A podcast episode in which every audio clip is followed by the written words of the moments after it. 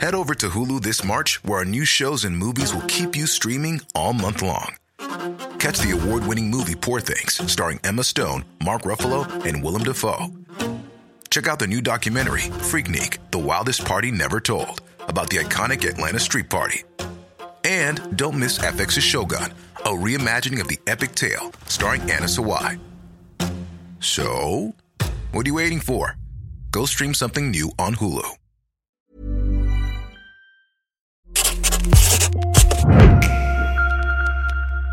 Hola, somos estas morras y estamos súper emocionadas de compartir con ustedes el primer episodio de estas conversaciones, esta mesa redonda. Y estamos Jessica Fernández, Mariana Chávez, Carol H. Solís y Romina Sacre. Y queremos platicarles. Desde Monterrey, Nuevo León, hermana. Bienvenida al norte. Te faltó decir. Gracias. Y yo. Y yo, Ay, Bárbara Redondo Redondo. Ayala. ¿Quién Me faltó decir eso y yo también. Y queremos contarles en este episodio por qué estamos juntas, de qué vamos a hablar, cómo nos conocimos, un poquito que sepan más de nosotras, de nuestras amistades. Y quiero empezar con Jess, del día que, que me escribiste y dijiste, tengo una idea. Ok, bueno, sí. Es que, mm, no sé, la, la neta, hablando la neta, cómo, cómo surgió la idea, fue que teníamos conversaciones muy chidas entre nosotras. Y se fue armando, y Bárbara es culpable de todo esto. eh, como que en Monterrey y Ciudad de México también, pero mucho lo empezó a hacer aquí Bárbara. Este, como Bárbara me decía, me decía, ella conoce a todas las mujeres sabidas y por haber que están como impulsando un cambio. Y Bárbara me decía como, siento que estamos haciendo todas, pero como que nuestra lucha por separado y necesitamos unirnos y necesitamos sentarnos y conocernos y organizarnos y ver cómo todas podemos empujar algo juntas, ¿no? O sea, como que está faltando organización, como tener una agenda y seguirla. Y entonces empezamos, empezamos a hacer como ciertas cenas, empezamos a hacer un grupo de WhatsApp, empezamos como a apoyarnos, a, tener ciertas iniciativas en redes sociales, a apoyarnos entre nosotras. Y empezamos a convivir un poquito más, que será en el último año, año y medio, podría ser por ahí. Este, y tuvimos diferentes cosas. Por ejemplo, Bárbara impulsó mucho que yo grabara con Romina eh, en mi podcast, en Más Allá del Rosa, que fue hace ya casi un año, que fue un exitazo. Bárbara impulsó mucho que no solamente grabara con Caro, sino que aparte conociera a Caro. ¿no? Que se desenojara. Que se desenojara. Porque estaban No enojadas. estábamos enojadas. A ver, en estas morras no solamente tenemos temas así revolucionarios, también chismecito. No se también tenemos me bien. chismecito. desbloqueara. Caro me bloqueó. Yo bloqueo. Caro me bloqueó. ¿Qué? Yo no sé esa historia. Yo ¿Por bloqueo. qué? ¿Por qué Yo porque bloqueo, porque yo bloqueo, güey. ¿Pero por qué Porque la yo le mandé un mensaje, le mandé un mensaje en Instagram y no me contestó, güey. Lo dejó en visto. No, se creo que ardió. ya estaba visto. listo. No Sí, estaba visto. Sí, y yo me ardo. A mí no me contestes en un mensaje y yo me ardo. Entonces me ardí. Y como me ardo es como, ¿sabes cuándo me vas a hablar? Nunca en tu vida. Bloquear. Es más, yo no te voy a dar la oportunidad de que me respondas Exacto, ya porque como- ya no puedes responder. ya no puedes responder y bloqueé. Y me bloqueó. bloqueé. Pero, güey, yo nunca vi el mensaje de Caro. Porque, pues, está, o sea, pues, Sí, yo no, la- luego no nos seguíamos. en Instagram, la No, verdad. y no nos seguíamos, güey, entonces, pues, no, me supongo que me llegó en solicitudes. No, yo me acuerdo que tú a mí una vez me dijiste, oye, es que Carol me tiene bloqueada porque no me aparece. Ah, sí, sí. Sí, eso fue después. Cuando, Cuando fue tipo, ah, estoy bloqueada. Y yo, güey, ¿por qué esta morra me bloqueó? ¿De que qué hice? No, y, y, y- y todo esto fue porque Bárbara hizo el grupo de WhatsApp donde empezamos a platicar y ahí estaba Caro y Caro empezó a pedir ayuda para unos perritos, este, de que unas Ah, claro, los perritos, se me olvidó. Y Sí. entonces- Y la primera en subir la ayuda fue Jessica. Entonces me escribe por separado, Caro. Oye, esta morra que la tengo bloqueada, bien linda. Y yo, ajá, porque me dio un chingo de culpa de que, ok, te voy a decir, sí la bloqueé, pero es que, güey, subió lo de los perritos y a mí eso ya fue como, mega, ¿estás de acuerdo que ahí Sí, ya me ganó bien cabrón? Entonces, como, la voy a Persona con corazón. Exacto, Se regrese mi desbloqueo. mi Mi desbloqueo. desbloqueo, güey. Muy bien. Entonces ahí la desbloqueé. Sí, entonces, pero yo obviamente dije, güey, qué pedo con esta morra, porque me bloqueó. Y luego, después, creo que, te- o sea, subí lo de los perritos, te etiqueté, me desbloqueaste, ya me salías, entonces luego vi que ya me habías mandado un mensaje anteriormente y te puse como, ay, Caro, perdón. No, y te digo una cosa, al inicio, yo dije, No le voy morra, a güey, de que no va a contestar, de que aparte yo vi que te había apoyado con los dos perritos, dije, ¿cómo? Se cagó conmigo por esto, entonces, pero luego dije, no, güey, o sea, de que mm, hay que reaccionar bien. Seguramente no nos conocíamos y lo que tú quieras, y por eso te dije, oye, perdón, como algo te dije, como no, no lo vi, No lo vi. discúlpame, no sé qué, de que, pero aquí andamos o algo así. Lo que no saben es que además tuve que buscar a Caro y le Aparte. dije un día, vamos a comer. O sea, tuvo Sí, fuiste que tema. tener un uno a uno antesala con las dos para decir, va a estar todo bien. Si se quieren, si se van a querer. Sí, O se sea, van se van a sí. quedar ¿Y de, dónde, ¿Y de dónde conociste tú a Caro? No sé, me llegó como los videos de, este, ¿cómo se llaman? Se me olvidaron. El del yo que voy a saber, Yo ¿no? que voy a Sí. saber. Y súper fan, o sea, de ahí la conocí. Y, que- tú- y creo que tú me mandaste también uno de los videos de Caro y ahí fue claro, cuando también se la los mandé conocí. a todo mundo. O sea, todo el mundo Ajá, le que daba tienes que conocerla. Sí. Sí, sí, sí. Y luego te ya busqué por tuvimos- Instagram, ajá, sí. Ya éramos No, amigas de Instagram. Instagram. Y esta Bárbara sí fue como, o sea, porque yo sí estaba, o sea, estábamos las dos como un poquito, ¿cómo se dice? Un poquito, ¿cuál es la palabra? ¿Ariscas? Sí, ¿Drogadas? como ¿Borrachas? ariscas, como, Se pueden ser tantas cosas. no sé, muy- o sea, medio un poquito sacándonos la vuelta o algo así, o como, pues no sé qué pedo con esta morra y tú, no, pues no sé qué pedo. Y yo también le decía a Bárbara, pues no sé, como que yo sentí una especie de hate, tal vez que yo me estaba imaginando, pero Bárbara fue de que no, a ver, o sea, y esto que a veces nos imaginamos más en nuestra cabeza, de que tal vez esta- ella piensa esto de mí o ella no ve esto así, seguramente me juzga por X o Y, ¿no? Entonces, este, de hecho, pues sí, porque tú traes mucho el, el, el discurso del privilegio Sí. y a mí un millón de veces me han dicho un chorro de feministas o así de que, ay, no, pues tú eres una pinche morra como privilegiada, de que no sé qué. seguramente piensa Claro, eso. dije, siento que. Caro es este estereotipo de morra que claro que me echa hate porque dice, "Pu- mi mugre morra privilegiada, ¿no? O blanca y que tú qué sabes, ¿no? Y claro, de que sí, en algún punto, de hecho, sí fue así. Solo cuando te bloqueé, luego ya no. Cuando ya poquiné para los perritos. Dije, bueno, ya, cuando dijo, bueno, desde su privilegio voy a cooperar para los perros, que bueno, está bien. No, y entonces como que yo también por eso puse resistencia, obviamente esa casa que yo, ah, no, a huevo piensa esto de mí, entonces, mm.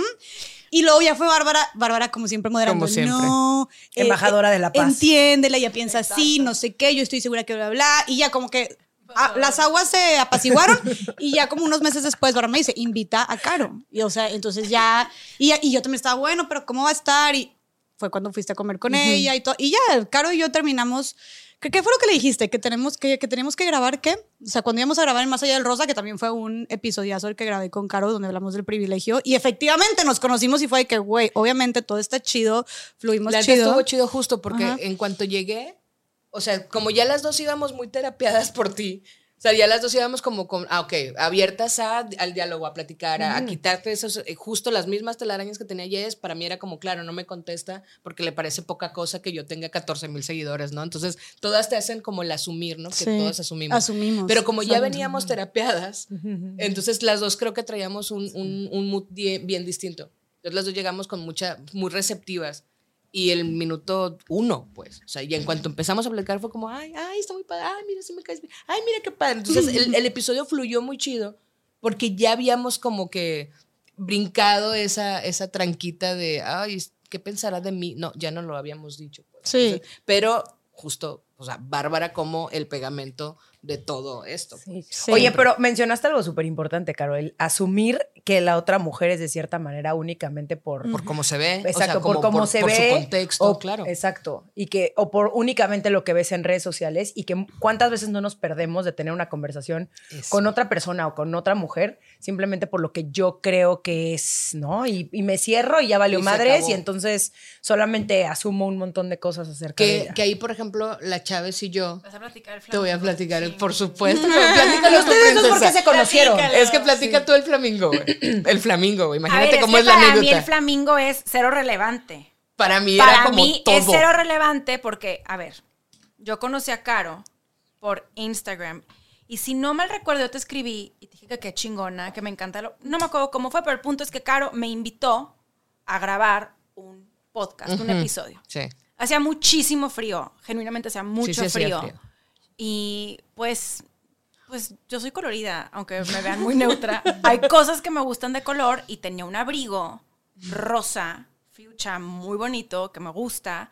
Y pues dije, no tengo otra cosa Pero que no, espérate, ponerme. Chávez, tienes que precisar. sí, no tengo nada más que cual Este es el único falso. abrigo que había en mi closet. A ver, no, de- de- déjame, a ver, ahí les va. Yo soy tan neutra y tan, pues no aburrida, pero no me complico y me gusta lo neutro, que entonces escojo ciertos accesorios que tienen color para no verme como una persona aburrida, neutra. Y ese abrigo rosa cumple esa función ¿Por qué? porque tiene unos pelos aquí. O sea, no es lo muy- rosa, güey. Sí, tiene unos pelos muy llamativos rosas. Pero es todo el peluche aquí así en plumas, ya sabes. sea, En flamingo, pues, en flamingo. Ajá, pues dice de que flamingo. Entonces yo llegué y, ay, hola, Carol, ¿qué onda? Pero me acuerdo como de, ¿qué onda? Sí, sí, sí, de que vamos a grabar. Me lo quité, no grabé con eso. No, no grabaste con eso. Y claramente, Carol lo primero que hizo fue madrearme del abrigo rosa. Y yo pues, Le dije, ay, perdón, no sabía que era de gala mi podcast, ¿no? Porque pues yo obviamente traía mi playera. Y entonces llega esta y entra toda así en, ¿sabes? Con el flamingo haciéndole En así caminaba. Y yo dije, ay, perdón, disculpe que sea tan elegante este, que no nos hayamos adecuado todos a su majestad, ¿no? A que venga a grabar. Entonces a de ahí fue, pero justo es el, el, por eso siempre la Chávez y yo hablamos de este prejuicio y de cómo creo que de todas el crossover más inesperado es somos la Chávez y yo. Güey. Perdón, pero A ver, sí. es que yo, yo genuinamente sí creo. Tú porque me has escuchado hablar y escribir y demás. Si me hubieras nada más visto pasar lo que tú hubieras ¿Con ese pensado, abrigo? Con ese abrigo, hubieras pensado, Ni de pedo le voy a hablar. Pues sí, sí, sí, sí, claro. Totalmente. Sí. O sea, es Pero, como- güey, Porque son los estereotipos de si te vistes de cierta manera, entonces Exacto. significa que no eres inteligente. O sea, es que en realidad sí lo seguimos Y teniendo, porque Es una pendejada, pero por más que estemos en esta conversación feminista y que estemos eh, deconstruyéndonos, etcétera, yo a veces me cacho pensando cosas Totalmente. acerca de otra mujer y digo, no la conoces, no sabes cómo es, no asumas y no la, o sea, no la taches y no la pongas en una caja sin ni siquiera has platicado con ella, sin ni siquiera abierto la boca Claro. y no has escuchado lo que tiene que decir. Rom, y además de feminista, no solo eso, pero también clasista y racista y tantas Sí. otras cosas, Sí, sí, ¿no? sí, sí, O sea, sí, sí, y sí. me encantaría hacerte la Total. pregunta a la inversa. Si te hubieras visto pasar a Caro, ¿tú sí lo escucharías? Yo sí. O sea, la clasista soy yo. Exacto, nada más No. quería- Estamos haciendo la inversa. No, es que te voy a decir no, por no, es- Es que no, No, no, no, no, no, existe no. tal cosa No como clasismo y racismo Obviamente eso no existe. Pero te voy a decir por qué, porque, a ver, a mí me pasa y me sigue pasando que eventualmente nada más me ven y dicen, ay, mugre blanca privilegiada, no sabes ni madres. Entonces, como a mí, en efecto, me juzgan por ello, y no estoy diciendo para nada esto del- de la lógica a la inversa porque no funciona de esa forma. Sí, no viene desde la O sea, victimización. exacto, quienes lo dicen, oh, ubíquense, ¿verdad? Bueno, yo desde esa ubicación, yo sé eventualmente que, así como me juzgan a mí, no, no, no juzgues al de enfrente. Pero aprendí a la tienes- mala. Tienes conciencia de cómo te ves, porque la sociedad te ha dicho que tú, que lo tuyo es todo un estereotipo. Ah, claro. Entonces, Sí, sí, sí, eh, sí. está muy consciente de cómo se ve. Y por eso para ella es como, claro, si me ve seguramente va a pensar esto, Sí. porque cumplo con todo lo que la sociedad dijo que era una white chican, como decías el otro día. ¿no? Es como, ajá, parezco, ok. Para que sepan que no soy, yo sí me tengo que acercar a decirles, a ver, güey, si me gira, si pienso, si soy consciente de mi privilegio, si soy inteligente, si soy, o sea, porque ya le dije que es muy bonita, pero además de muy bonita, sí le gira su rata. pues. No, o luego la- as- eh, hasta inclusive llegar y tener ese approach amistoso y decir, no soy déspota, güey.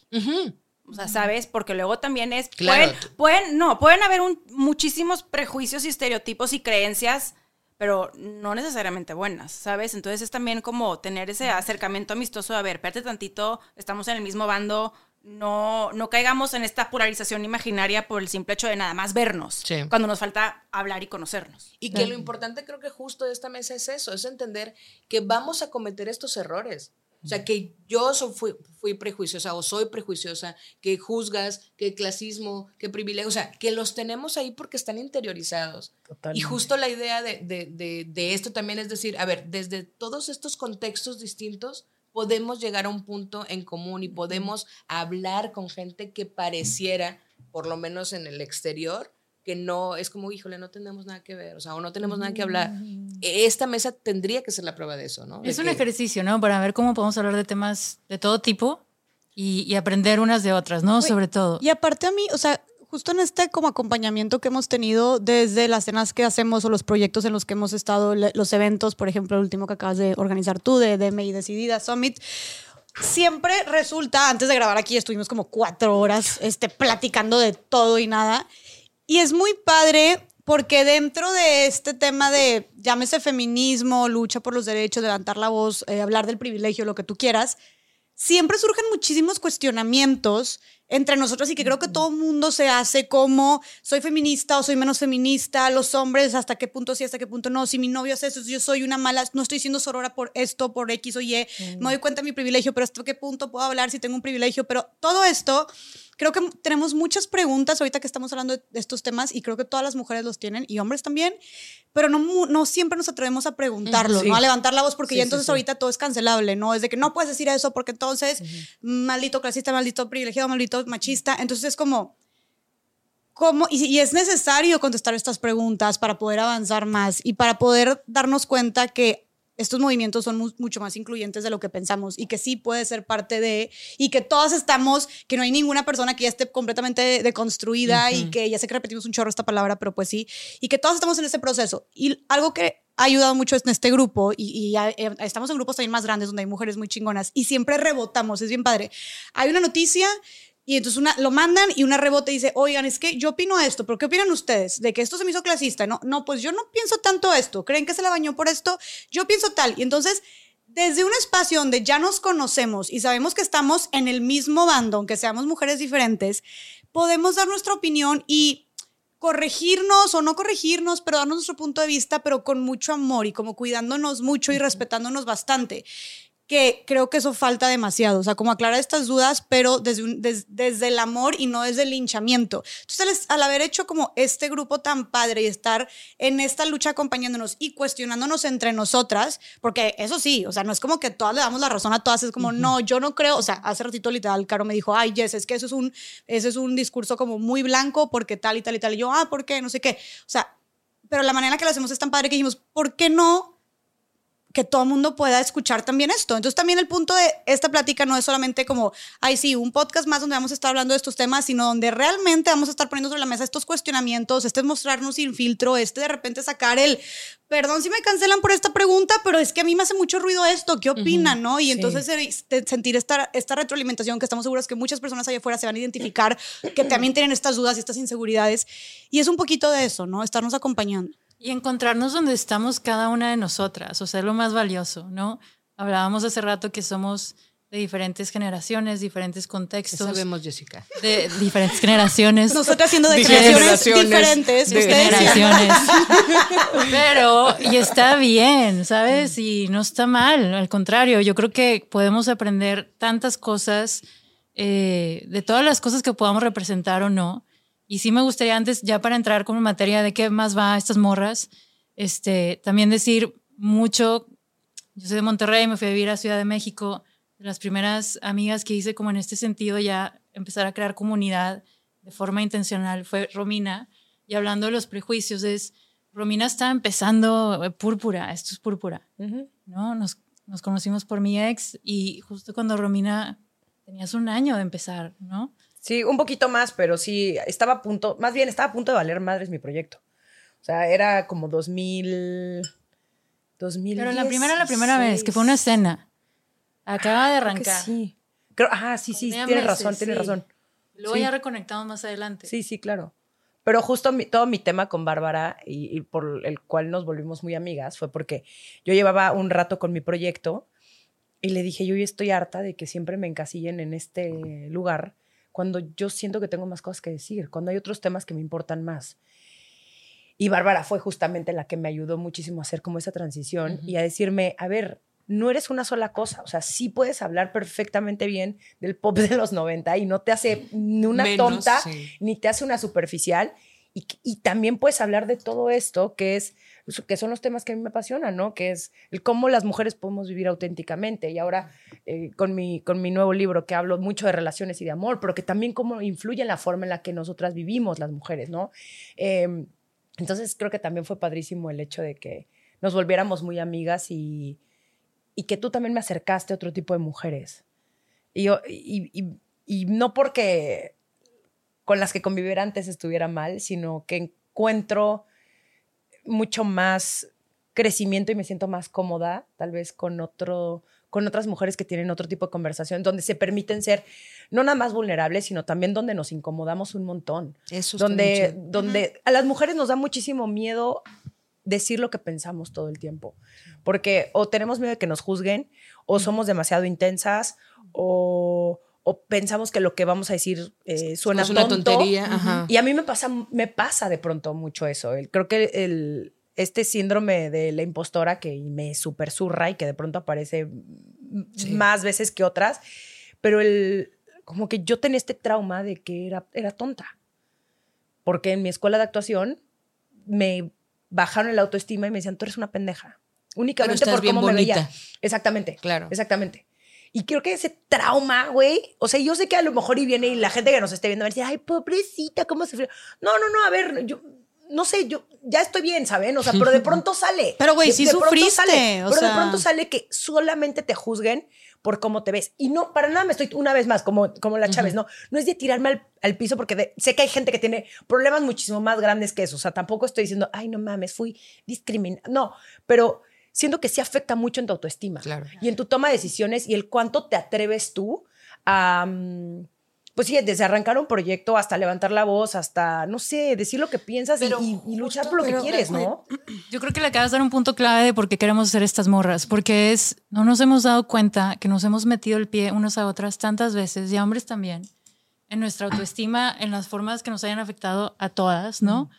Y en vez de enfocarnos en lo que sí podemos sumar y aprender de cada una, es como, no, te atoras, y lo que no hiciste bien, y lo que no sabes hacer Uy, lo cabrón. suficiente. Entonces, No, mucho lo que nosotras hemos intentado hacer como amigas, ¿no? Y ahora pues con esto, es decir, ¿cómo te ayudo? ¿No? Que ese es un discurso bastante distinto. ¿Y cómo te aprendo, Chávez? ¿Qué opinas de este tema? La neta, me gusta la política, no, no les, tú les sabes, o sea, ¿me puedes explicar? ¿No? O Caro, en esta narrativa que estoy tratando de construir, hay algo que estoy dejando fuera, ¿no? Cuando te busqué también para el foro. Sí. Y yo creo que es es súper diferente.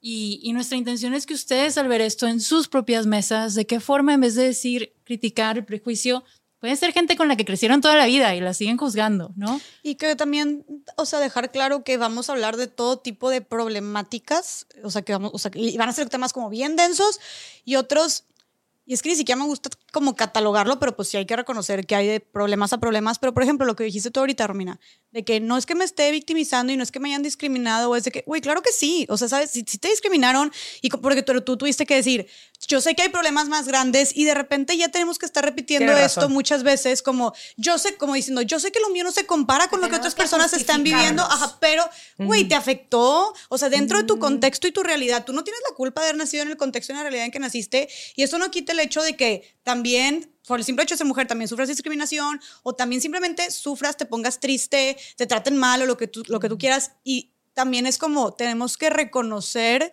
y validar los sentimientos y las experiencias de todas las mujeres estén en el contexto que estén. Porque de repente, y esto pasa mucho más allá del rosa también, que alguien saca algún, alguna inseguridad o algún tema y la gente dice que hay niños muriéndose en África. Güey, sí, está de la chingada, pero eso que tiene que ver con que te hayan dicho a ti que tú eres una pendeja, ¿sabes? O sea, entonces nosotras mismas también como es, últimamente escucho esto y mucho tener que estar como reconociendo que tal vez nuestros problemas son mucho más pequeños que los de las otras personas y está bien tener esta conciencia, claro, del privilegio de interseccionalidad de lo que tú quieras, como para proponer soluciones y tomar en cuenta todas, pero cuando estás hablando de tus vivencias y tus experiencias, güey, o sea, no son menos válidas o no, se, o no se sienten menos por el hecho de que hay otras personas viviendo cosas peores. y además, justo es, es esta parte de tener, que también es algo que siempre comentamos, ¿no? El espacio seguro. ¿Dónde lo digo? ¿Dónde lo digo que no me vayan a juzgar? ¿Dónde lo digo que no vaya a ser tomado mal? ¿Dónde lo digo que no pueda ser malinterpretado? Yo soy muy de la idea de que si realmente queremos que la gente, incluso lo platicábamos cuando con el tema de los hombres, ¿no? Incluir a los hombres en estas conversaciones es bien importante para todas, porque también ellos están en un espacio en el que dice, güey, pues es que ya no puedo, ya no sé preguntar o no puedo preguntar porque me da miedo, porque no sé si lo estoy haciendo bien. Seguramente lo estás haciendo mal, pero porque hay una, una, hay todo algo, uh, una, una cosa social que te ha estado diciendo que así era adecuado, ¿no? Que, y, a- y a nosotros nos pasa con otros temas, ¿no? Que tenemos que estar justificándonos o validándonos o poniendo lo, lo que hablamos de los feministómetros, qué tan feminista, si soy buena, si soy mala, si no soy, si sí soy. Entonces, ese, esa idea de crear un espacio seguro, decir, a ver, vamos a tener ideas distintas. Y voy a tener que preguntar cosas que a lo mejor son muy pendejas. Eso me Sí, encanta, Es como, me- me sí, son muy pendejas. Ajá, pero no las sé. O sea, créeme, no me voy a hacer la pendeja solo porque no sé. O sea, quiero que me lo digas. Y mejor preguntar a quedarte con la duda, punto, ¿no? Y mejor güey. que alguien te lo explique, como esto que estás mencionando, los espacios seguros. O sea, yo a Bárbara muchas veces eh, le mando, ¿no? De que, oye, ¿qué opinas de este artículo? Oye, ¿qué opinas de esto? Porque necesito entender desde otro punto de vista cómo lo vive otra persona que a lo mejor entiende más que yo, o a lo mejor me va a decir, güey, no tengo una puta idea y entonces hay que, ya sabes. Buscar no, a alguien no teníamos más, este entonces. grupo, no teníamos este bello grupo, amigas. Pero el, el levantar la mano y saber que estamos también en un proceso que de pronto se siente muy cansado, muy complicado, muy solitario al mismo tiempo. Solitario. Y que, y que sepan allá afuera, ¿no? Las personas que nos estén escuchando que, güey, que estamos viviendo por lo mismo. O sea, que estamos también en este proceso donde no estamos entendiendo ni madres, güey. La neta, en, porque están demasiados temas sobre la mesa, pero, pero al final creo que tenemos algo en común, que es ser mujeres, güey. Y en México. Y entonces también hay muchas cosas que, pues, no importa qué tan diferentes seamos, nos atraviesan, ¿no? De Sí, alguna de u entrada otra ya hay violencias que vives Sí, y que compartes, ¿no? Y que, O güey, sea, tú lo dijiste, o sea, em, es un proceso muy solitario de repente y creo que todas las mujeres que están en este punto de cuestionándose están atravesando eso, pero no todas tienen, desgraciadamente, el grupo que nosotros hemos formado, por Sí, ejemplo. claro. O sea, a mí algo que me da muchísima fuerza y que de repente sientes que en estos temas estás, este luchando contra, nadando contra, este, contra corriente y que es súper, de- de- eh, como dice, súper exhausto, súper desgastante, que de repente dices, güey, neta, estoy logrando algo, voy a llegar a algún punto. Y algo que a mí me da mucha fuerza es sentirme acompañada y de repente desahogarme con ustedes y de repente mostrar esta desesperación también o este enojo o, o sentir este también poder de, estamos en el mismo canal, no, sos- no soy solamente yo de que así- sintiéndome que estoy tal vez viendo problemas donde no hay, es de que, ok, no, vamos bien. Y entonces eso es lo poderoso de este grupo y por eso dijimos, tal vez haya muchas mujeres que no sientan eso y que no estén acompañadas y que se sientan la oveja negra en su grupito de amigas o en su familia. Y es como, Chávez por eso quisimos, aludida. y por eso Chávez como que poner- se fue para atrás. Sí,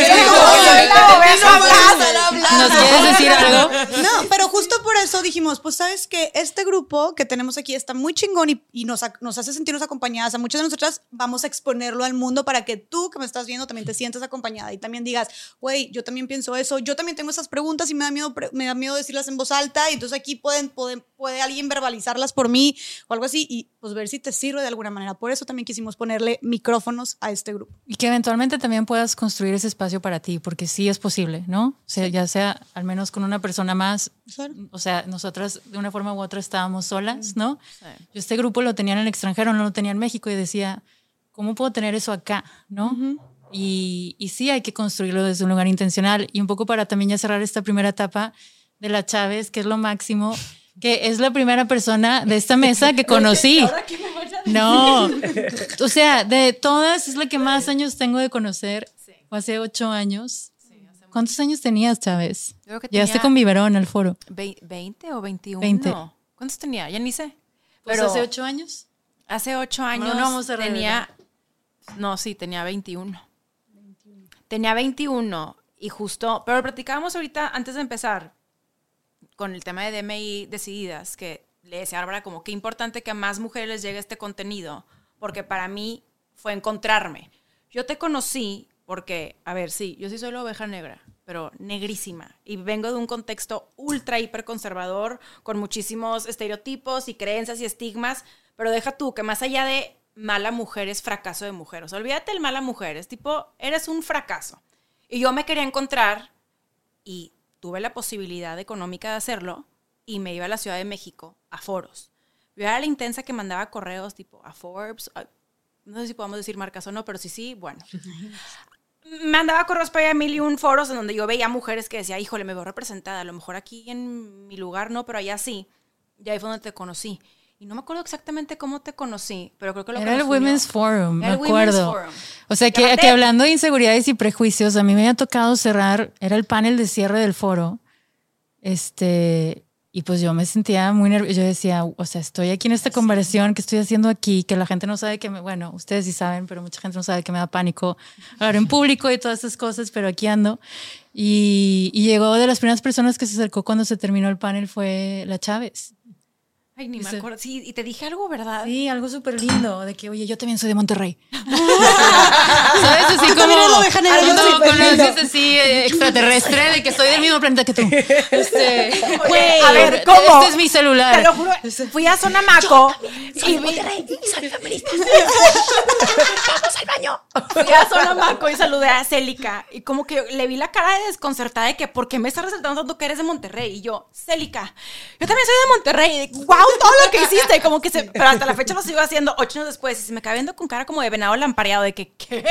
Y es que de verdad me es muy importante reconocer a mujeres de, mm, digo, en contextos distintos todas, obviamente, pero saber que estamos. Y, y reconocernos también. Exacto. y, y decir las cosas como lo que es, güey. A ver, no es por nada, pero sí quiero eh, la- para las regias ponernos también una medallita de que es difícil hablar estos temas siempre, pero la parte en un contexto Monterrey, contexto San Pedro, güey, o sea, está muy cabrón también. O sea, de, güey, estás decepcionando a toda tu familia, estás decepcionando a tu bolita de amigos, a tu círculo social, eres la rara, eres la extraña, eres la sumamente incómoda, loca, ¿no? Oye, a mi novio le han escrito de que, ¿por qué estás con esa niña? De que, o sea, ¿sabes?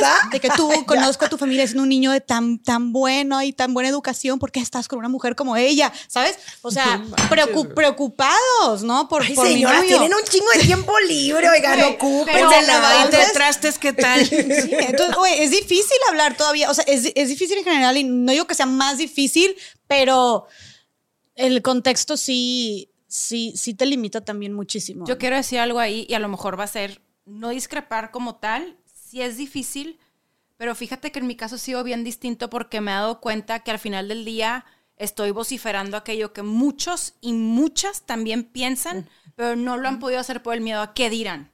Entonces, lejos de buscar, o sea, de estos prejuicios, no sé, por ejemplo, mi esposo, sus amigos, en la vida ha recibido un comentario negativo, sino al contrario, porque ya tienen hijas y es hijos, y es como, qué padre que alguien lo está platicando porque sé que eventualmente va a ser una barrera a romper para mi hija. Y que lo hablen en los colegios y que lo el director, porque es lo que tenemos que reformar. Siento que para algunos ha sido como esa lucecita al final del túnel de que sí hay otras maneras de abordarnos, otras maneras de identificarnos, y al final del día, pues alguien tiene que de pronto Claro. abanderar la causa y darle por ahí. Claro, Sí. te puede pasar de mil y un formas, pero... Sí, pero sí te Sí. vuelves, como tú dices, la incómoda.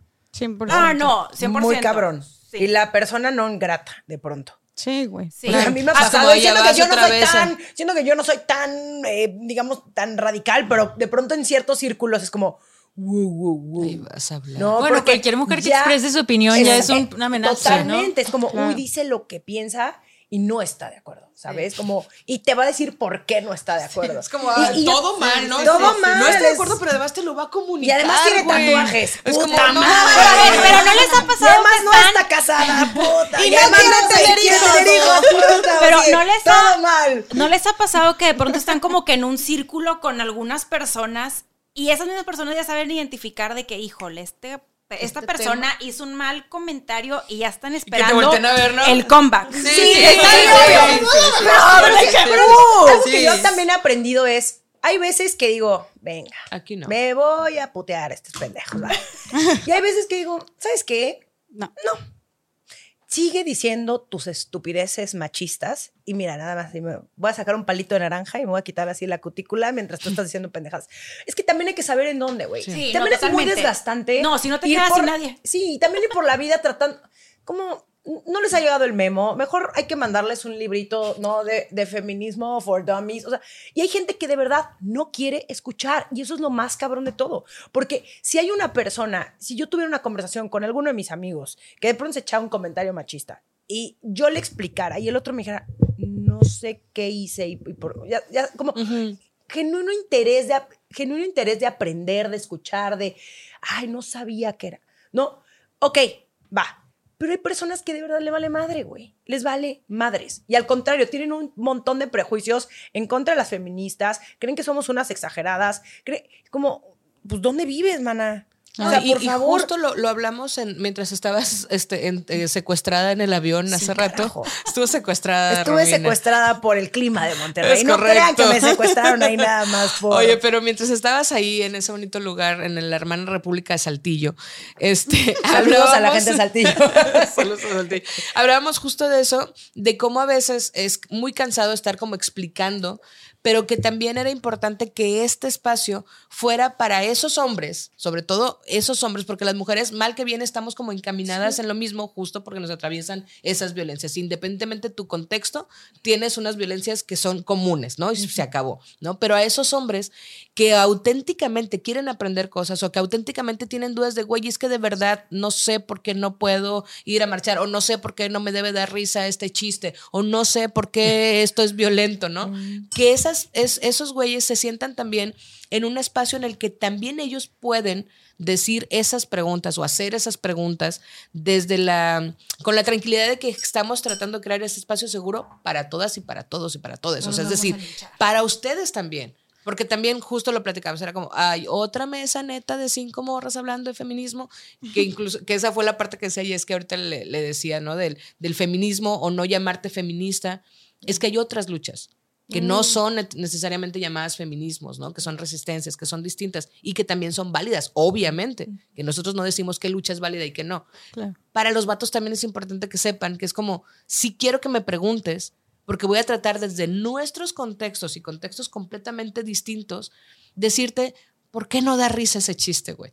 ¿Por qué está siendo violento? ¿Por qué no está, por qué no es adecuado que hagas esto? ¿No? ¿Qué nos hace sentir a nosotras? Porque también luego a veces no nos tomamos el tiempo de explicarles por qué, porque estamos hasta el huevo de estar explicando. Sí, ya nada ¿no? más viene desde el encabronamiento. Ajá, viene nuestra de que otro pendejo más que me va a venir a preguntar. Pero es como, güey, a lo mejor ese pendejo más justo era el único de los 15 que te habían preguntado antes que auténticamente quería saber. Y le tocó llevárselo entre las patas, ¿no? Entonces, creo que también eso es importante que se sienta, que se sientan con esa confianza, de decir, a ver, yo la neta no entiendo. Y ahorita lo decíamos con nuestro productor ejecutivo.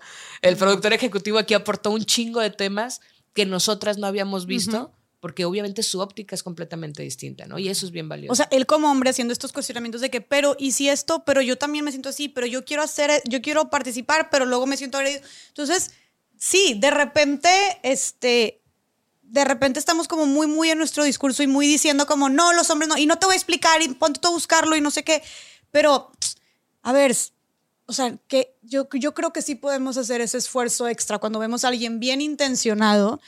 En, no sé, por ejemplo, yo en mis conferencias últimamente, que este mes de marzo, he estado en varios lugares y me ha impresionado mucho cómo hay hombres levantando la mano y acercándose a preguntar literal de, oye, ¿qué puedo hacer? Oye, ¿qué más? Uno de que, oye, en mi empresa yo estoy en el área de publicidad y ¿qué podríamos hacer? Y yo, eso está chingón, güey, eso es lo que queremos. O sea, y no lo voy a decir, no, pues no sé, ponte a buscar tú porque yo no te voy a hacer la chamba. O sea, no, güey, a ver, ¿cómo? Sí, pero ¿sabes qué? Quiero decir algo. Sí, pero te paso mi presupuesto. O sea, yo he visto que en muy poco tiempo, en, en los espacios que a mí me ha tocado ir, ha habido un cambio significativo. O sea, de verano para acá, que me preguntara un chavo la brecha salarial, qué número debería de ser, ¿no? Si hoy estamos hablando de un rango del 8% al 22%, él me decía, ¿cuál es el número que se tendría que ver? Y todas las chavas así en la empresa como, ¿sabes? Y yo le dije cero. Eh, Sí, o sea, debería- te estaba Ah, preguntando cuál Pues, sería el número correcto. Pero es que justo eso, para nosotras es como muy obvio. No, yo sé, y por eso estamos haciendo esto también. Pero claro. el cambio este que habla Jess y que creo que ustedes también lo han visto, o sea, yo del verano para acá, la pregunta la semana pasada un hombre fue justo esto que dice Jessica, que es, ¿qué puedo hacer para que sea mejor? ¿Qué puedo hacer para que ya no suceda? ¿Sabes? Los vatos que preguntan, si a mí me mataron a mi novia, ¿por qué no puedo ir a marchar? O sea, quiero marchar porque, o los vatos que preguntan, a ver, yo también sufrí violencia, violencia de género. ¿Por qué no? O sea, ¿puedo? ¿Dónde puedo? ¿Dónde voy? Sí, ¿O o no violencia de abuso sexual. sí, ajá, es como, ¿dónde entro yo? ¿Cuál es mi lugar, no? ¿Dónde es mi Él espacio? también saber cuál es su lugar y desde dónde. Y obviamente no Oye, es que y- tengamos la verdad absoluta. pues. Perdóname que te interrumpa, pero No, mi reina, yo siento que yo siento que también el todo el tema de la deconstrucción masculina, puta, ese yo creo que va a estar todavía más solitario, güey. Porque No, todavía hombre, nosotras, porque todavía Claro. nosotras estamos encontrando justamente estos espacios. Es mucho más aceptable el hablar de nuestras emociones y el cómo nos sentimos, etcétera. Güey, los círculos de hombres y cosas así. Y digo cosas así porque no tengo idea. Sé que Nico Nogués hace campamentos y retiros para hombres. No sé cómo sean y obviamente no sé cómo también le vaya y no sé cuántos hombres también estén dispuestos a justamente decir, sí, me quiero construir. Sí, lo acepto, soy un machista. Sí, quiero cambiar, ¿no? Claro, O sea, también hay que estar muy perro aceptarlo y que no se hace el, ay, Pinche pagafantas. sí, sí, sí, exacto. Ahora, deja tú, te voy a decir, Güey, sacas como que quieres caerle bien a sí, las morras. queda bien, ajá, de que no te la vas o sea, No, sí. Y te voy a decir algo. Creo que a veces a mí se me hace inclusive como que si eres hombre, el mensaje va más dirigido hacia ti de construyete. Pero también tenemos que hablar de mujeres que se tienen que deconstruir. Como que de pronto es esta conversación de que, ah, entonces machista el hombre, pero Ah, ya, ya, ya, ya, ya. yo, por ejemplo, también batallo mucho con mujeres. Ah, no. Muchísimo. Sí. Pero como no está ese mensaje dirigido a tú como mujer también deconstruyete, entonces de pronto es como me curo en salud y entonces volteo a ver al hombre cuando también al- muy por el contrario es ambos. No, güey, pero tiene que hacer un trabajo. Todas y todos y todos tenemos un Sí, machito dentro. cañón. O sea, al final es, es el No, y- patriarcado y- el que nos oprime a todos. O No, sea, y es no- no súper un- importante asumirlo y de reconocerlo. que, ay, eso es lo que mujer yo no siempre es digo, a machista ver. porque es aliada. No, güey. No, hay muchas mujeres que son turbo machistas. Y nada más para Y poner peor, en, mejor. contexto, y es, y siempre lo repito, lo voy a repetir, friegos de veces en estas morras. O sea, ¿cómo es que llegamos a ser uno de los peores 20 países para ser niña o mujer?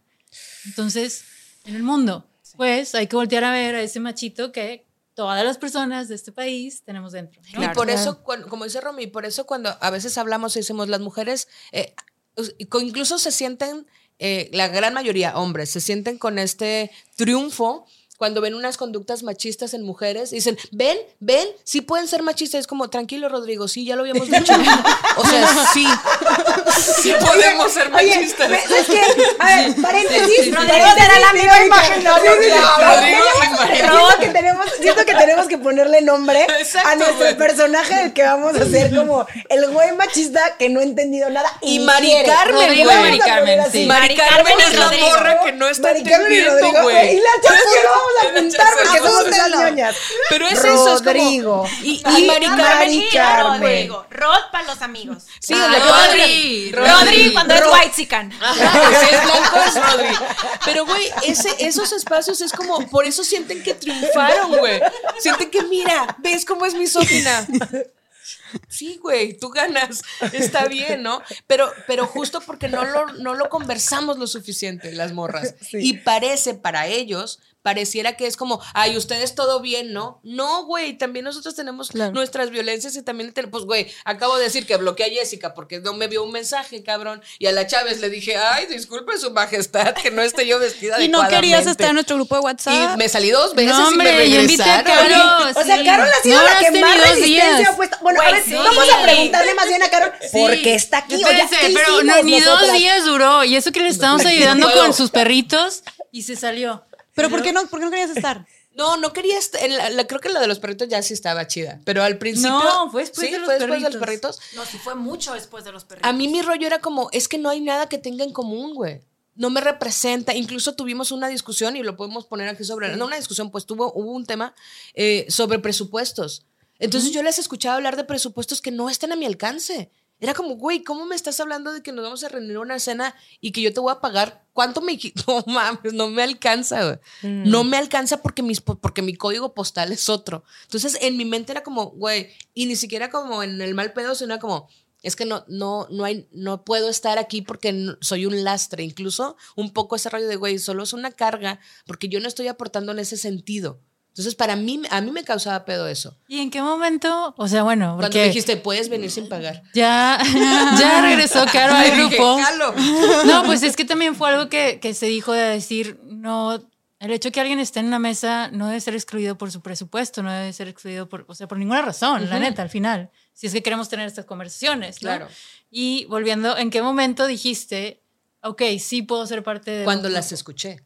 Es que ese es el pedo, que no nos detenemos a escuchar, porque como el ruido que está pasando en nuestra cabeza es más fuerte, como lo que yo me estaba contando tenía mucho más sentido, no estaba escuchando.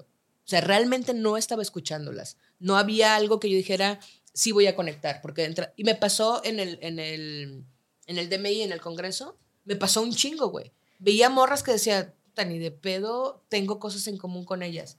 Y luego las veía hablando en el escenario y era como en moco yo de que no, es claro tú y yo. Y bajaban y por eso, y voy a llorar, fíjate. Y por eso fue tan bonito ese, ese evento. Porque nos conectó con morras con las que probablemente no hubiéramos conectado en otro contexto Sí. pero que las escuchábamos hablar porque todas fuimos a escuchar. Cuando escuché en el grupo, cuando leí los comentarios, cuando las escuché hablar desde, a ver, güey, yo entiendo que tengo un privilegio. Lo que quiero saber es qué vergas hago con él. ¿Cómo acciono para que todas podamos jalar juntas? Entonces, cuando empecé a ponerle atención a eso, dije, ah, ok, entonces sí podemos desde aquí construir, sí tienen la misma visión que tengo yo y todavía más. Es como, y tienen los recursos, los conectes, los contactos. Güey, no mames, pues ahí es donde tengo que estar, ¿no? O ahí es donde me puedo sumar. De hecho, me recuerda al- a lo que viviste con la... que- que- que te, te invitaron a un evento muy chingón recientemente ¿En San Pedro? de los 50... Ah, ¿la- las feministas de Querétaro? ¿O No, una cagándola mil veces. ¿Sabe quién? Ah, ok, ok. que, ah, ok. que sí. había muchas personas ahí como justo de ese tema de personas sumamente privilegiadas, Sí. todas blancas y así, y que yo dije, oye, Ajá, que se acuerdan que fue un tema, de hecho, ese tema, por ejemplo, lo puse sobre la mesa en ese grupo. Que, a ver, me están invitando a esto, a los 50 más influyentes, así, de la revista ¿Quién?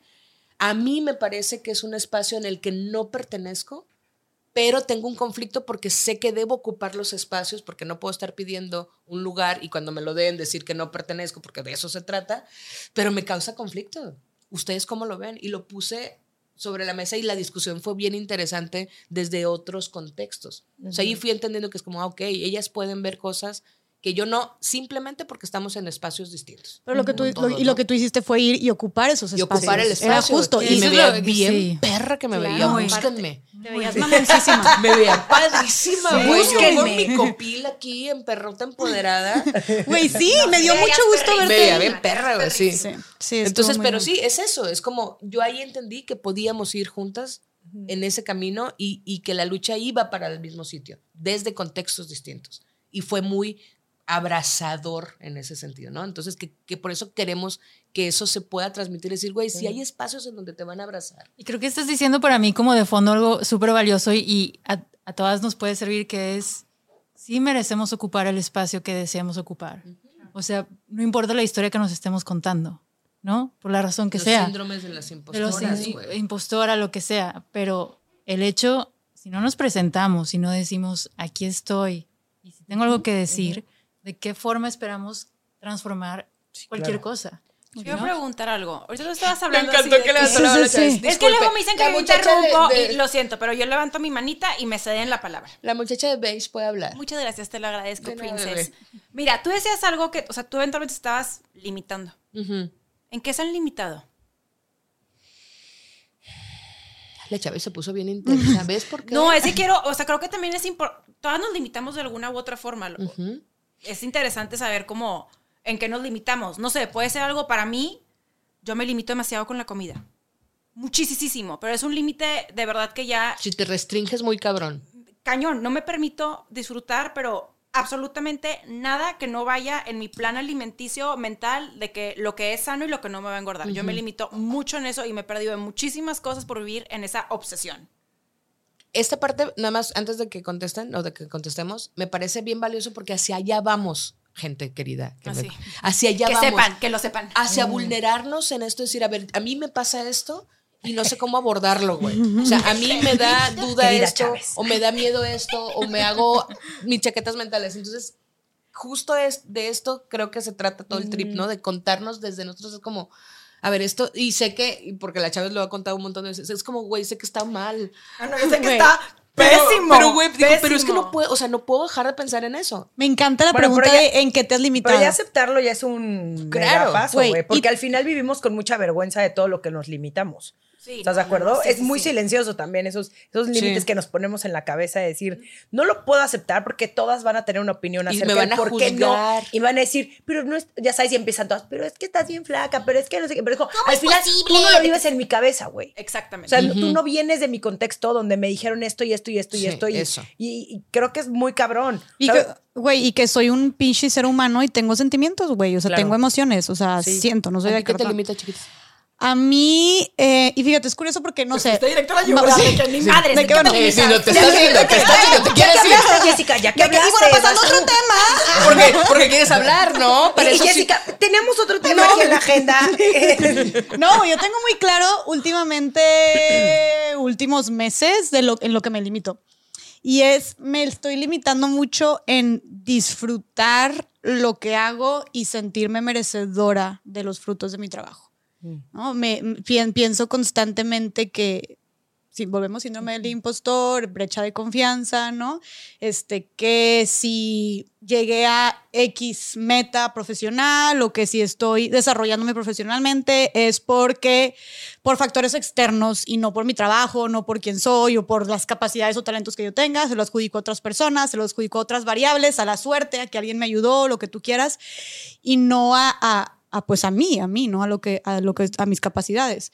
Eh, y me, eso me limita también a como disfrutar. O sea, este último mes ha sido súper pesado para mí porque emocionalmente más que nada sí, es- he estado dando muchas conferencias y he estado viajando así casi que cada día o cada dos días y ha sido eso muy cansado y se lo platicaba ahorita, o sea, hace poquito a mis papás, dije, ya estoy tan cansada, pero deja tú la parte física, que obviamente viajar y dar conferencias te absorbe y es muy, es muy cansado, pero más esta presión como mental de que todo el tiempo, o sea, como que a pesar de que ya he dado muchas conferencias y a pesar de que ya me sé la conferencia, ya sé lo que voy a decir, todo el tiempo siento que o la voy a cagar, o no les va a gustar, o no les interesa lo suficiente, o no lo voy a hacer bien, o me van a hacer una pregunta que no voy a poder contestarla, o, o sea, es esta parte de lo, lo voy a hacer mal o no, o no les va a gustar, no va a ser lo suficientemente bueno. Entonces estoy, no solamente es, o sea, siempre es esta ansiedad antes de que sea X conferencia de "Ah, lo haré bien, no lo haré lo suficiente bien, les va a gustar, no sé qué, bla, bla, bla.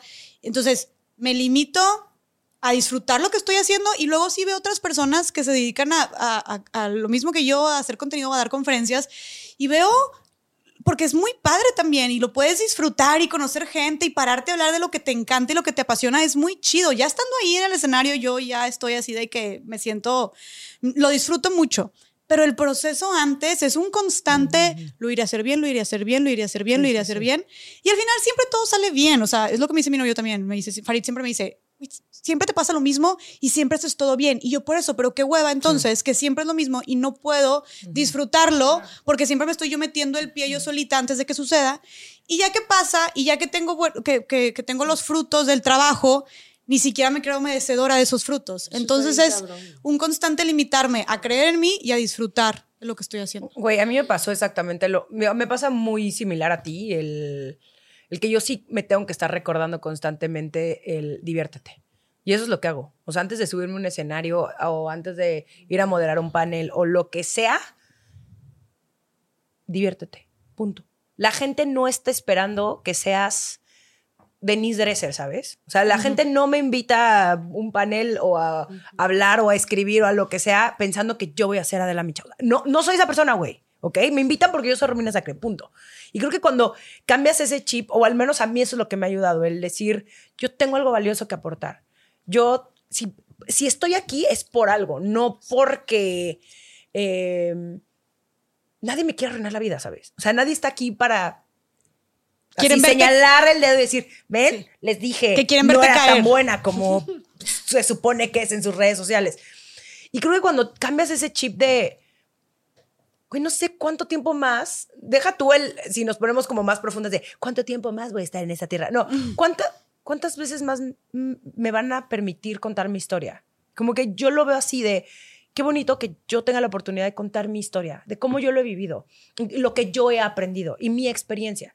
Güey, no tengo todas las respuestas, no soy gurú, no soy iluminada, no soy monividente ni Walter Mercado, pero esto es lo que a mí me ha ayudado. Y habrá gente que piense que esto me ayudó cabrón mi terapeuta de, güey, de 10 personas a lo mejor 5 te aman, ¿no? Este, otras 3 les das igual y otras 2 este, te odian, güey. Y ya está. O sea, como nunca le vas a poder dar gusto a todo el mundo. Pero el problema más grande es que hay un montón de gente que se queda ahí atrás, siempre con pánico, a hacer lo que quiere hacer, a perseguir sus sueños, a dar su opinión, a levantar la mano, a lo que sea, por miedo al, a lo que van a pensar de ellas, güey. Y eso es muy cabrón. Los hombres no lo hacen, que eso, es, lo- eso es perrísimo. Porque obviamente los hombres han tenido ejemplos toda su vida de hombres exitosos, poderosos que van y se paran en un escenario. Nosotras no, güey, la neta. Y, y lo, y lo platicábamos un montón, Bárbara y yo, de cuántos role models tuvimos cuando crecimos. Neta. Claro. O sea, de cuántas mujeres, o sea, ahorita hacemos una lista de quiénes son nuestras heroínas de nuestra infancia. Güey, la mayoría, pues, güey, eran gringas porque en México eh, no había tanta exposición para las mujeres. O sea, eran es, es, es muy nuevo esto. Entonces también nos cuesta mucho trabajo el ver a... Si ya lo hizo Carol, yo lo puedo hacer, ¿sabes? Y yo creo que eso también está chingón. Y no para nada para que yo diga, uy, yo soy la nueva role model de las nuevas generaciones. No, no, cero. Pero que por lo menos las niñas adolescentes que, que vienen digan, uy, ellas están levantando la, la voz, ¿no? Uy, ellas están creando estos espacios. Y eso está chingón, esta representación. Y esto, esto que mencionas, eh, está cabrón como también, además de todos esos miedos que tenemos únicamente por ser mujer, el miedo que le tenemos al éxito. Porque implica un montón de responsabilidad, porque implica romper dentro, en mi caso, pánico. Así no, de que, pánico de, por ejemplo, yo sí también entré en una, en una crisis así profunda de, estoy aterrada.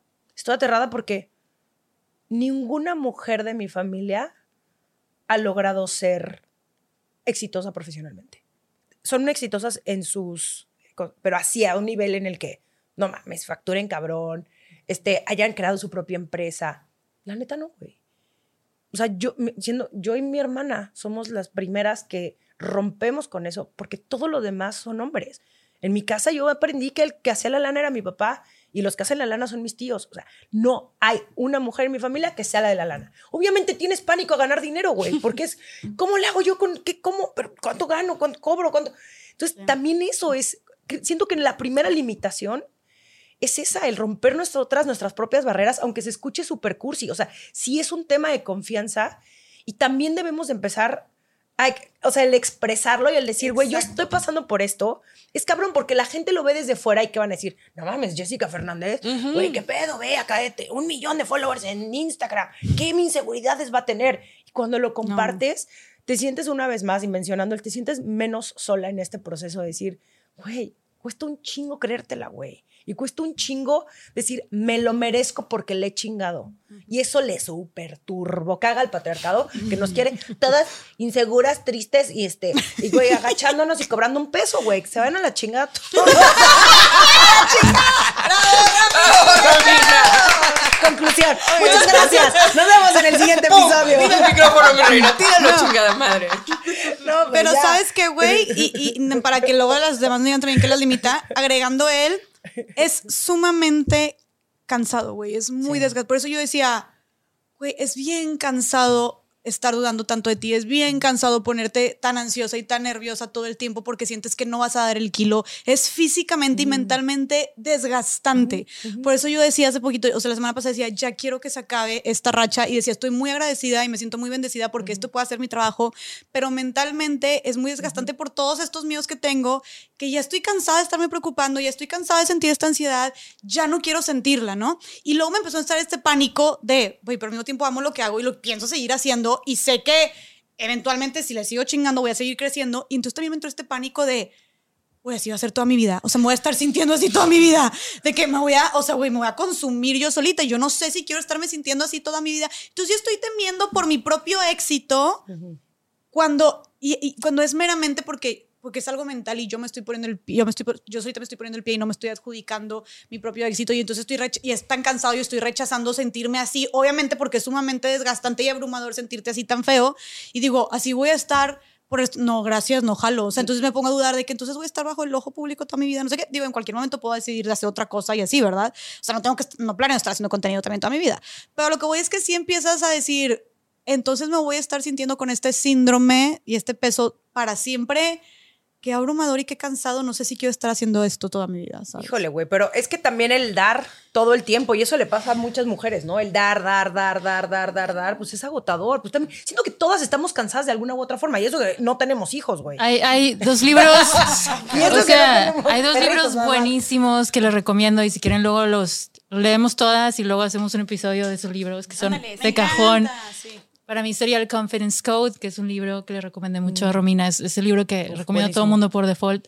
Porque este tema de esa, esa autoconfianza. O sea, en ese libro entrevistan a Angela Merkel, entrevistan a Christine Lagarde, a las top jugadoras de básquetbol de Estados Unidos. O sea, no importa que ya hayan llegado a esos niveles y estos miedos de los que tú hablabas, ellas los viven también. No, no importa la industria. no- es fuerte. como, volvemos al tema del sistema y las creencias y cómo las seguimos. No importa que hagas contenido mañana o no, tú puedes poner una empresa de lo que quieras y la presión la vas a ir sintiendo. Es como tú te relacionas con tu productividad o con la forma en la que las personas responden a ti, creo yo, ¿no? O sea, tiene mucho que ver con eso. No es tanto el qué estamos haciendo. Y la otra que agregaría bien rápido es el segundo libro. Se llama Cansadas de Nuria Varela.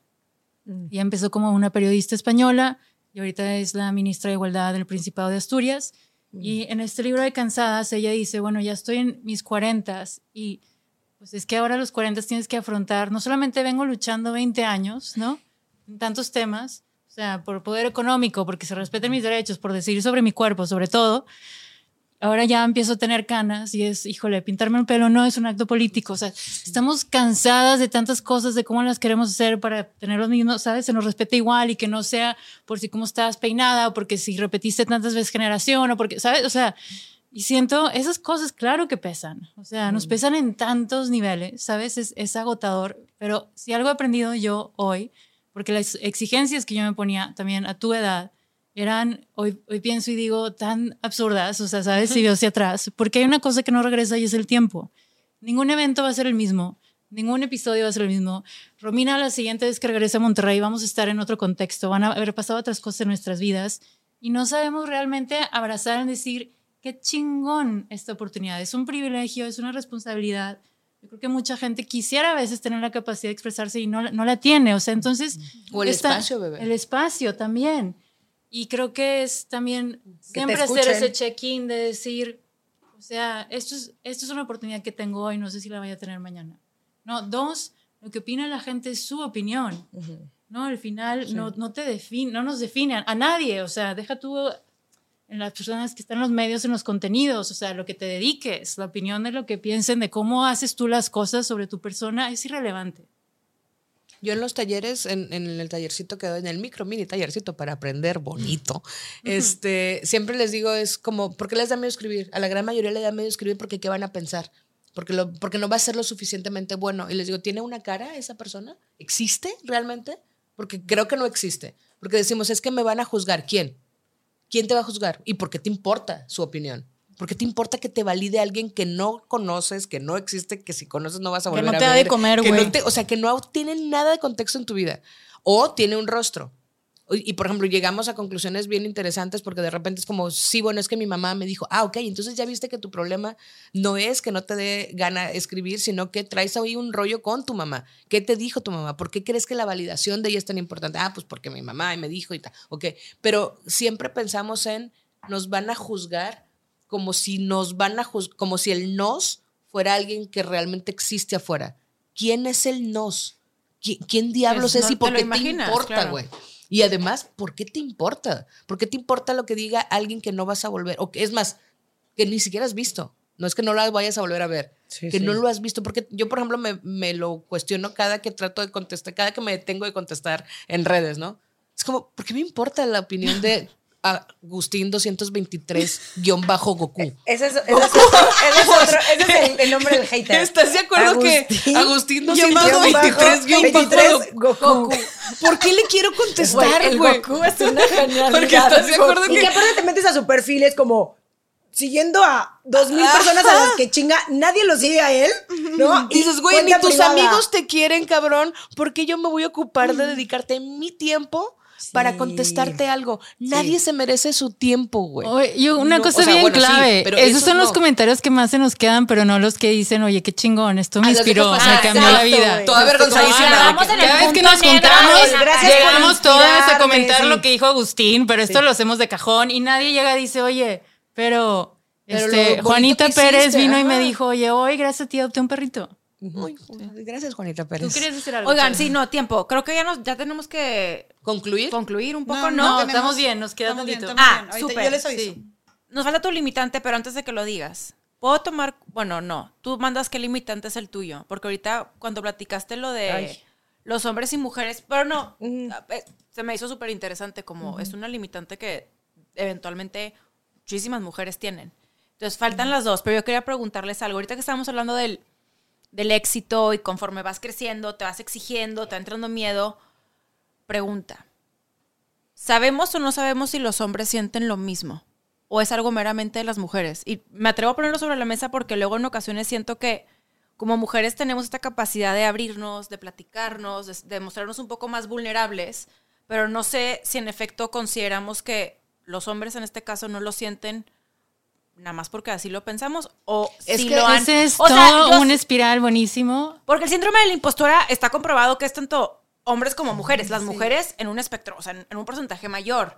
Pero entonces, ¿no será que también hace falta como darle lucecita a ese, ya sabes, No, como es el que es rayo? justo- yo, por ejemplo, en, en las conferencias, cuando les digo a los vatos, porque igual que ella es, cada que voy a una, cada vez voy viendo más vatos, no solo participando como acompañantes de, sino activamente participando o incluso yendo solos, lo cual también me parece bien chido.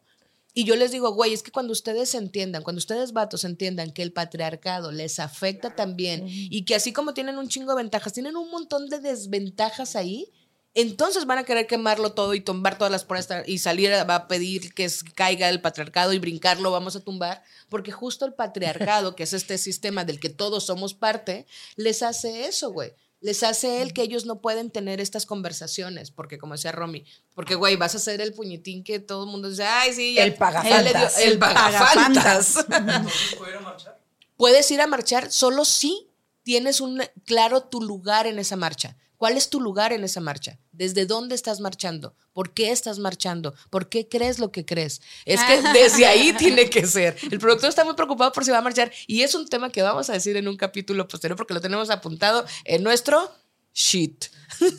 En nuestro sheet. Andamos bien organizadas, oye. Bien organizadas. Y yo diría tu pregunta, o sea, a mí me hace pensar en esta frase. Hay una activista argentina, se llama Sol, ahorita olvidé su apellido, y ella dice, si no tenemos los mismos miedos, no tenemos los mismos derechos. Punto, ¿no? Entonces, Wow. los miedos que ellos tienen son muy distintos a los miedos que nosotras tenemos. Nosotros tenemos miedo a salir a la calle, a tomar el Uber o el Didi solas, o, ¿sabes? O sea, tenemos que estar avisados. Ellos no tienen miedo a salir a la calle en la noche. ¿Me explico? No, pero también O sea, depende del contexto, en ciertos ¿verdad? contextos, Sí, en sí, ciertos sí, sí, sí. contextos. No, 100%, pero también creo que hay mucha carga de lo que se espera de un hombre. También, que esos deben son de los ser miedos que deben de tienen. ser siempre los El proveedores, proveedor.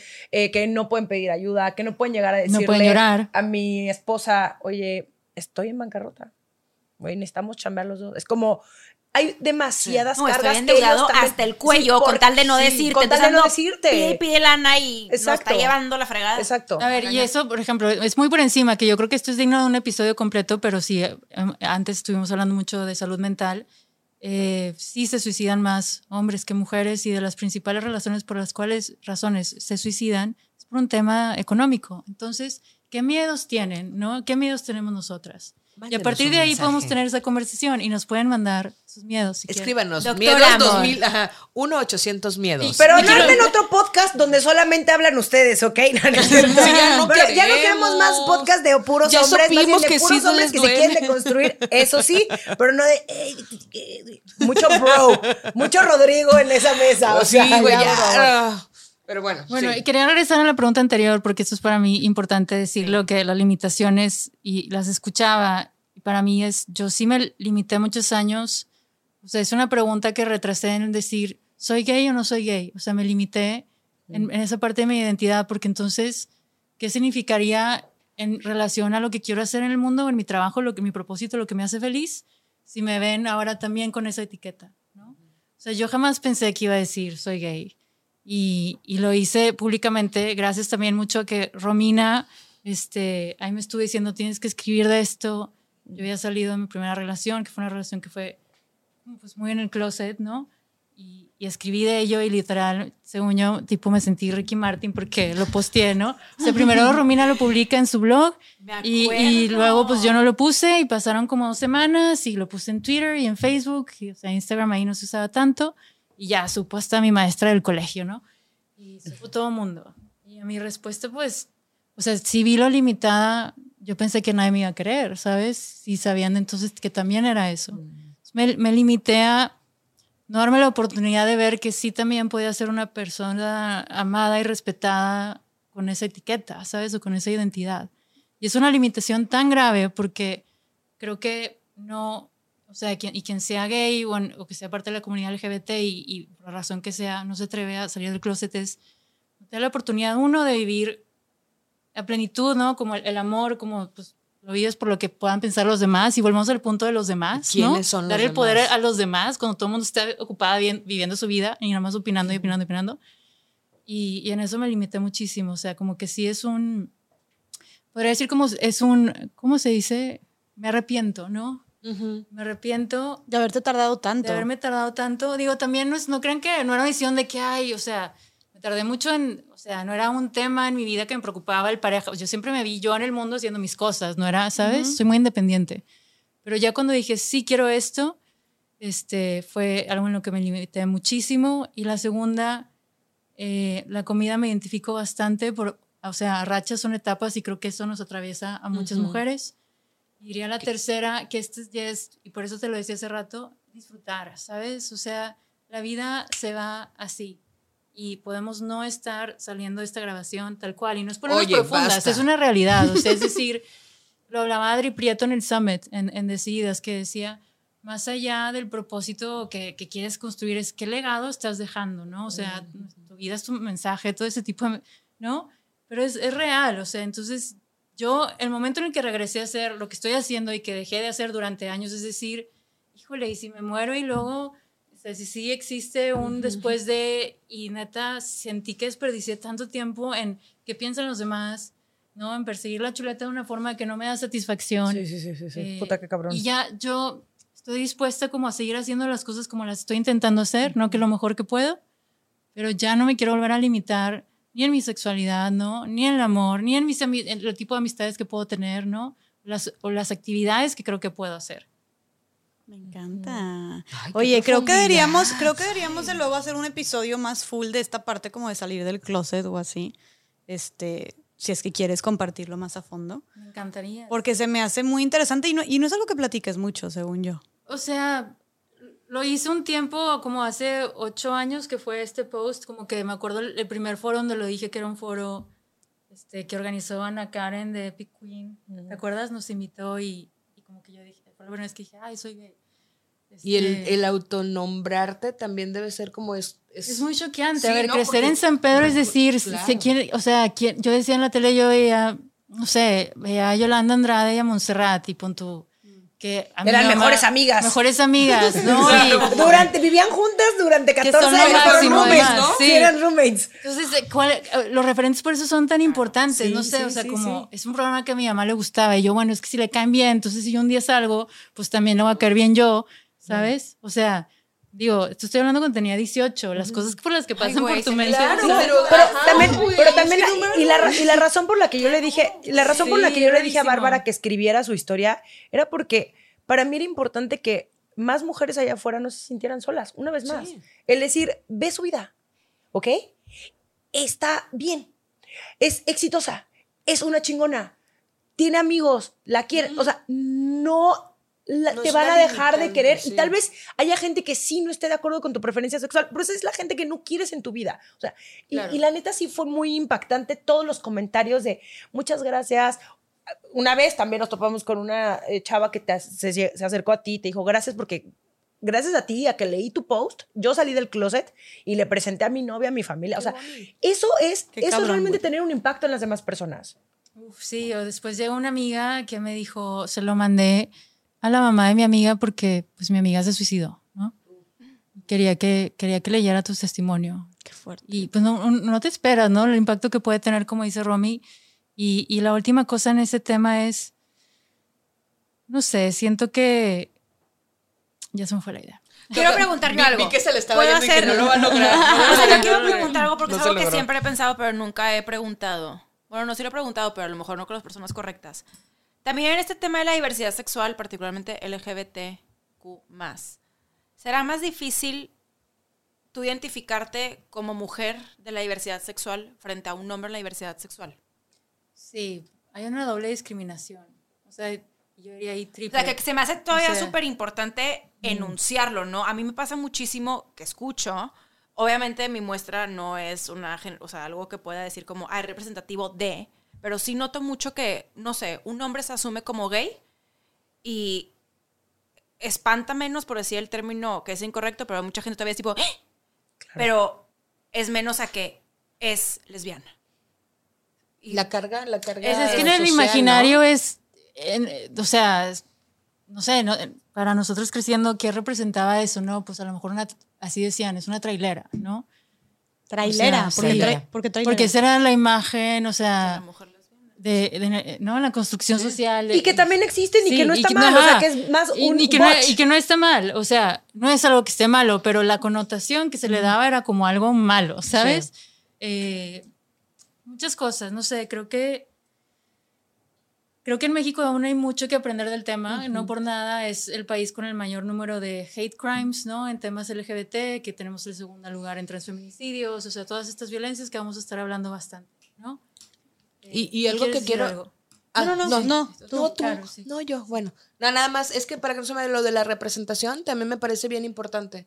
O sea, el, el hablar de representación, que es algo que nos dijeron en algún momento cuando en el podcast pasado, en el Más Allá del Rosa, que fue el especial, dijeron falta representación en esta mesa. es como, obviamente sabemos que falta representación. Lo que queremos hacer es empezar a generar la conversación para que a partir de ahí se generen los espacios, porque esas mujeres que nos faltan en estas mesas no tienen ni los espacios, ni las oportunidades, ni el foro para hacerlo. Entonces, estamos conscientes de eso y estamos conscientes de lo importante que es la representación, porque justo es cuál va a ser mi modelo a seguir. Si no lo vemos, creemos que no existe. Existe, ese es el pedo. Si no lo vemos como quiera, existe, pero no lo mencionamos, no lo verbalizamos. Entonces, esta parte de, de hablarlo desde diferentes realidades tiene que ver con lo, lo importante que es enunciar que hay realidades distintas, que importa cómo nos veamos, que importa cómo te autodescribas, que importa que te veas representado, representado, representada en los espacios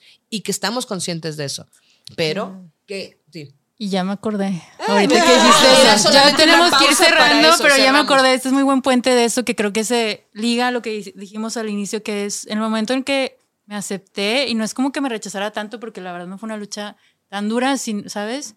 Eh, sí, sí me sentí muy distinta. O sea, hay, hay un estudio que se hizo hace muchos años que es solamente 4% de las mujeres en el mundo se sienten hermosas, se sienten guapas, están contentas. ¿no? Como- ¿4%? Sí.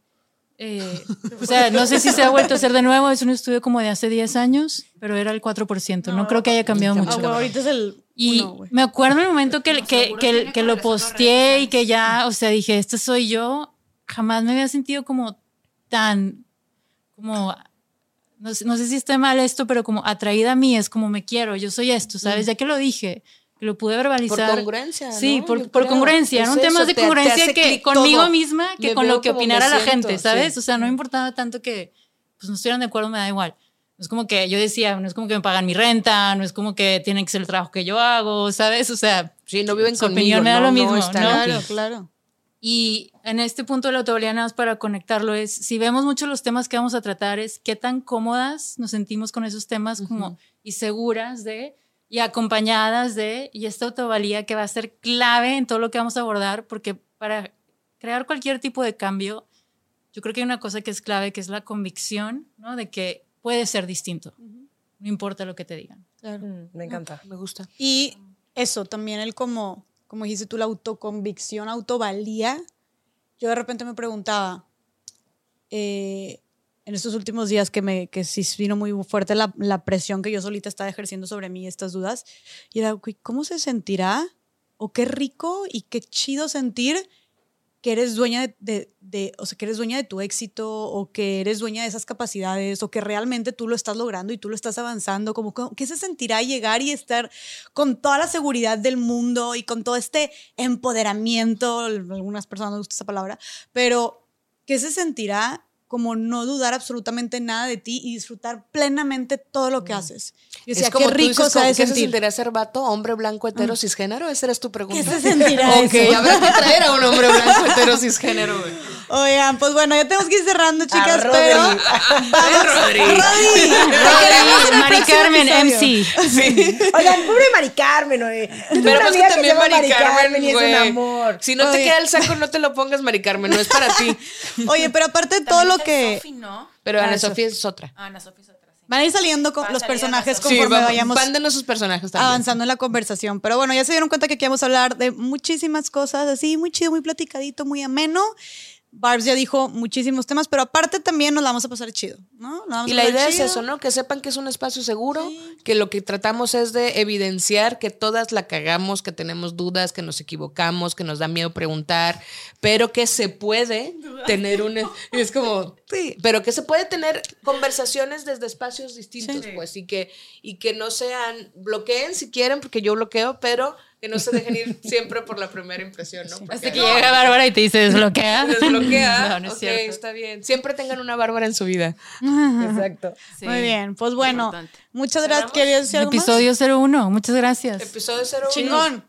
Chicas, ¡uh! cheers. El productor. El productor, manitas del productor. Oye, y a la próxima es con cheve o con mezcalito vinito, nada más porque ahorita es más temprano. Es Pero correcto. espérense el segundo episodio que se viene más recio. Sí, exacto. Ahí se van a venir las netas verdaderas. Ah, cambio. Oh, esto no fue nada, dice la Rami. Oigan, suscríbanse a nuestro canal, estas morras, para que les salgan siempre las notificaciones de cuando subamos un nuevo episodio. Y mm, ahorita en no vamos a like, crear el canal, no lo hemos creado. porque dije, ¿cuál canal? Ah, sí, el canal. El canal que estamos creando terminando este Ahorita no existe ningún canal, pero cuando esto se suba ya va a haber un Porque ella es una visionaria. Porque Ahora creo en pues, mí misma y puedo generar un canal. Y bueno, también síganos en nuestras redes. Aquí se las dejamos. Arroba Jessica FZG. Ah, la Chávez M. Carol H. Solís. Bárbara Redondo Ayala. Y Romina Sacre. Gracias por estar aquí. Nos vemos en el siguiente estas episodio morras. de Estas, Estas Morras. encanta. Bye.